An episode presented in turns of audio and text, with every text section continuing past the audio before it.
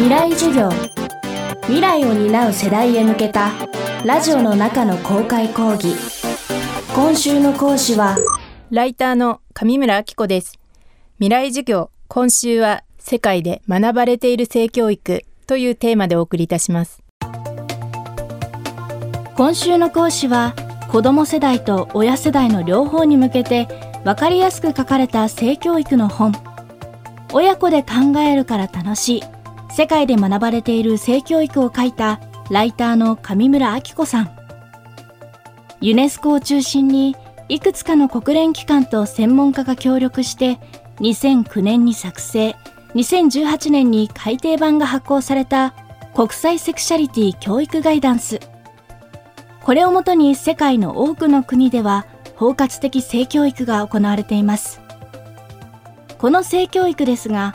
上村さんは遅くとも10歳までにスタートした方がいいと考えています。日本では小学4年生となる10歳。親世代はどう向き合えばいいのでしょうか。未来授業2時間目。テーマは性教育。10歳の壁。スマホのやはり持ち始める年齢というのが低年齢化してまして私の体感ですとこう塾に行き始める大体小3小4でスマホを持ち始めてそれでいくら親がフィルターをかけたりしていてもまあ LINE とかのやり取りでこんな写真があるよって送られてきたりだとか誤った知識のリンクが送られてきたりだとかそういったスマホでの影響っていうのがあの正しい知識が入る前に子どもたちに根付きやすいっていうのもあってあとまあ小4以降ですとそういったこういろいろな友達からの情報だとか世間的な情報で性イコールエロいこととかセックスに直結しているから親に隠れて話すこと知ることみたいなイメージがつきやすいのでやはりもうちょっとこう頭が柔らかくてあまりこう性イコールエロいとかそういう風になる前からまあ今絵本だとかそういったものもたくさんあるんで自然な成長の中で性教育というのをやっていた方が後々お母さんお父さんとかもそういう話をしやすいのではないかなということでそう思いました。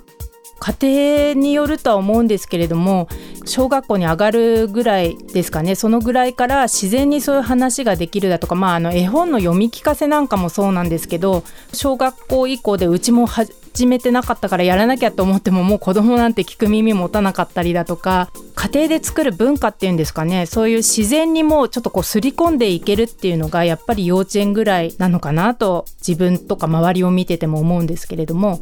まあ、性教育だからといって何か他と特別違うわけじゃなくてそういう自然にすり込んでいけるっていうのは小さい頃からの方がいいんじゃないかなと思います。あとセックスのことだけじゃなくてやっぱり自分自身の体だとか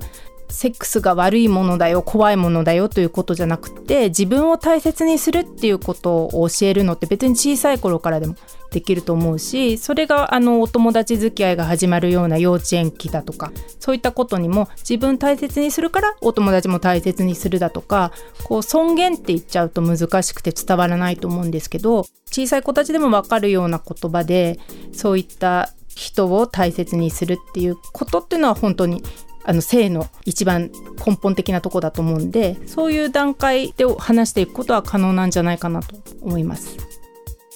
上村さんが考える性教育10歳の壁ちなみに日本の学校ではどのように性教育は扱われているのでしょうか、えー、日本の小中学校ではこう文部科学省が決めた学習指導要領であの小5の理科で動物の発生については学ぶけれども人の受精に至る過程は取り扱わないという決まり事があってあとまた中学校で保健体育で妊娠の過程は取り扱わないというのがあるんですね。だから部分的に受精だとか月経だとかそういったことを教えてもじゃあ性的接触って何っていうこう性交って何っていうその本当に肝心なところを教えないのでなんでいきなりこう受精が起きたとか言って次のページでは赤ちゃんが出てくるんだろうみたいな子どもたちはじゃあそこの学校で教えられてない中抜けになった情報何出るかといえばやっぱり先ほどのスマホだとかそういった友達の情報から取ってくるのでなぜ肝心なところを隠すのだろうというかで最近はこうあの命の安全教育というあの子どもたちを性被害者にしない性加害者にしないような教育もされていてそれはとてもいいことだと思うんですけれども間のそのじゃあ性行為って何かっていう部分はぼやかしているというかあの学校によっては学習指導要領以上の特別なそういった指導をしているところもあるようですけれども文科省の学習指導要領としてはそこが抜かされているのがとても疑問なところですね。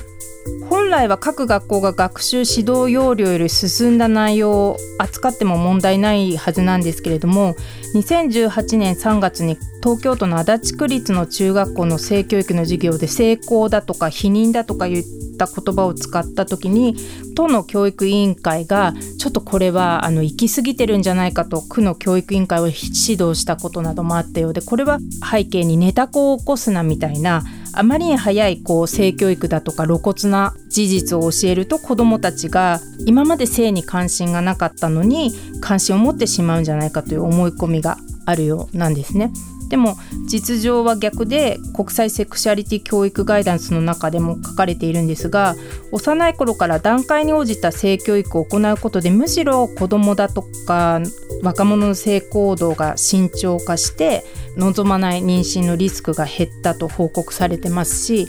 あと秋田県でも2004年度から中高生に対して妊娠出産避妊性感染症などに関する性教育を行ったところ2011年には人口中絶率が3分の1に減ったという事実もありますし必ずしもその早い段階で知識を与えることが子どもたちの性行動をあの早期化することにならないのではないか。やはり正しい知識を持って自分たちで自分たちの決めたちゃんと意思を持った行動をするということを促すのが大切なのではないかと思いました。